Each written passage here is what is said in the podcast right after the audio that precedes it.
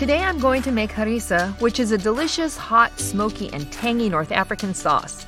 Harissa is very versatile, great as a condiment or served with grilled vegetables or seafood. Here I'll use harissa in a Tunisian market sandwich.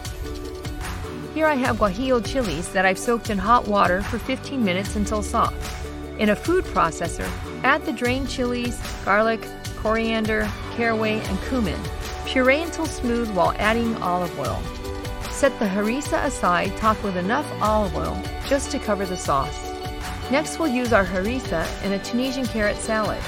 In a mortar, pound together garlic and salt and add caraway, cumin, lemon juice, and the harissa, mixing well. Add the olive oil and whisk to amalgamate.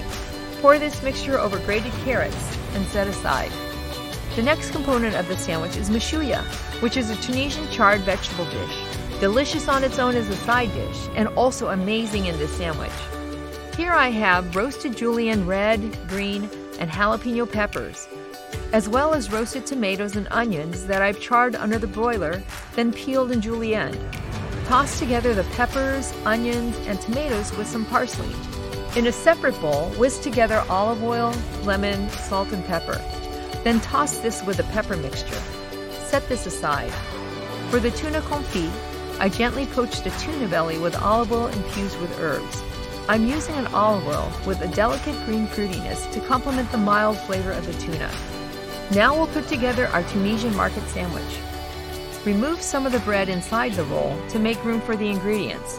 Slather harissa on the bread, then stuff with sliced boiled potatoes, Mechouia, chopped hard-boiled eggs, preserved lemons, olives, capers, Tunisian carrot salad, and tuna confit.